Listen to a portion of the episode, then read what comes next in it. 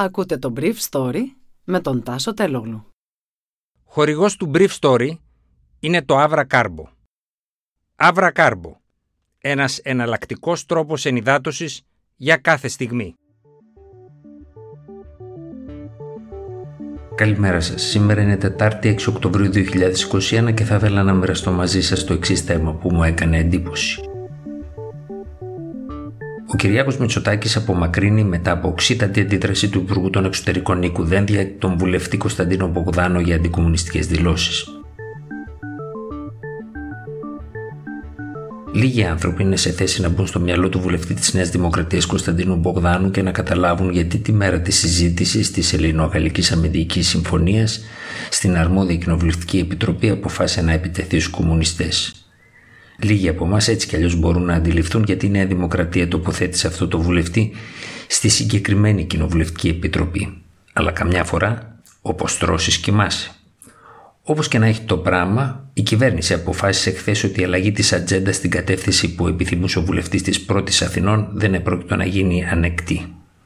Εκείνος χρησιμοποίησε μια φράση του Γεωργίου Γκρίβα, αρχηγού της ΧΙ και της ΕΟΚΑ και συνομότη κατά του Μακαρίου, ο Γρήβα έλεγε ότι έχουμε τρεις εχθρούς, τους Άγγλους, τους Τούρκους και τους κομμουνιστές.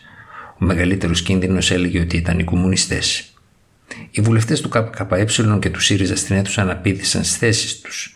Αλλά μαζί τους αναπήδησε και ο Υπουργός Εξωτερικών Νίκος Δένδιας, που αντιλήφθη ότι ο Μπογδάνος ήθελε να αλλάξει την ατζέντα της συζήτησης, δημιουργώντας ένα σκάνδαλο με την αριστερή αντιπολίτευση. Την επόμενη, μάλιστα, της ημέρας που ο ΣΥΡΙΖΑ ήδη είχε ανακοινώσει ότι θα καταψηφίσει τη συμφωνία. Η εκτίμηση του Δένδια είναι ότι μια τέτοια όξυνση δεν θα έπλητε μόνο την κυβέρνηση αλλά και τη χώρα, καθώς οι χθεσινές ηξτακολακευτικέ εικόνες από τις συνεδρίες τη Κοινοβουλευτικής Επιτροπής ταξίδεψαν σε ολόκληρο τον κόσμο. Έτσι, δείχνοντας γρήγορα αντανακλαστικά, ο Υπουργός Εξωτερικών σηκώθηκε από τη θέση του και με ένα ύφος το οποίο δεν τον έχουμε συνηθίσει, σχεδόν σαν δάσκαλος, είπε χωρίς να κατονομάσει τον νεαρό βουλευτή, θα ήθελα να πω εκ μέρους της κυβερνήσεως ότι δεν βρισκόμαστε εδώ για να επιστρέψουμε στο κακό παρελθόν της χώρας μας. Είμαστε εδώ για να συζητήσουμε για την επιβίωση της πατρίδας στο μέλλον. Εγώ δεν γνωρίζω κυρίες και κύριοι ποιος παρέστη στην εκδήλωση για το Βίτσι. Ο πατέρας μου παρέστη στο Βίτσι. Λέω όμως το εξής, ότι οποιαδήποτε προσπάθεια σήμερα προβολή στη σύγχρονη πολιτική ιστορία των οδυνηρών στιγμών της χώρας στο παρελθόν για την αποκόμιση μικροκομματικού ωφέλους είναι απαράδεκτη. Και η συμπαράταξη με τον Κασιδιάρη είναι πάντοτε απαράδεκτη, διαχρονικά απαράδεκτη. Και η κατάθεση Στεφάνου από τη Χρυσή Αυγή στο αιμα για τη Δημοκρατία είναι επίσης απαράδεκτη.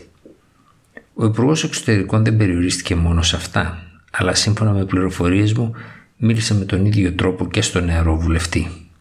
Προηγουμένως, ο Θανάσης Παφίλης από το ΚΚΕ είχε κατηγορήσει τον Κωνσταντίνο Μπογδάνο ότι παρέστη στην εκδήλωση για το Βίτσι και ότι κατέθεσε στεφάνι μαζί με εκπροσώπους του Κασιδιάρη.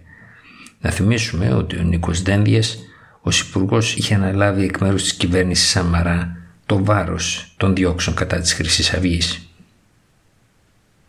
Η αντίδραση του Δέντια δεν άφησε καμιά άλλη οδό στον Πρωθυπουργό που βρισκόταν στη Σλοβενία παρά να διαγράψει τον βουλευτή της πρώτης Αθηνών. Κάτι που είχε προειδοποιήσει ότι θα κάνει μετά το περιστατικό με τη δημοσιοποίηση των ονομάτων των παιδιών των μεταναστών και προσφύγων που πηγαίνουν σε παιδικό σταθμό της Αθήνας. Χθες το βράδυ, κυβερνητικές πηγές έλεγαν ότι είχαμε προειδοποιήσει πως τέτοιες συμπεριφορές δεν θα γίνουν ανεχτέ στο μέλλον. Για τον Πρωθυπουργό τα ζητήματα αρχίσει είναι αδιαπραγμάτευτα. Όταν είχαμε πει κίτρινη κάρτα την προηγούμενη φορά το εννοούσαμε. Απόψεις απαράδεκτες που βρίσκονται εκτός του αξιακού και ιδεολογικού συστήματος της Νέας Δημοκρατίας και παραπέμπουν σε εποχές διχασμού δεν έχουν χώρο στη σύγχρονη ευρωπαϊκή κεντροδεξιά παράταξη. Το timing των δηλώσεων του Μπογδάνου προκαλεί πάντως ένα πονοκέφαλο στην κυβέρνηση και ειδικότερα το ερώτημα αν αυτές αποτελούν προάγγελο παρόμοιων αντιδράσεων από στελέχη της Νέας Δημοκρατίας του ίδιου πολιτικού κλίματος. Η αμεσότητα της αντίδρασης είχε και αυτούς τους πιθανούς παραλήπτες. Ήταν το Brief Story για σήμερα Τετάρτη 6 Οκτωβρίου 2021.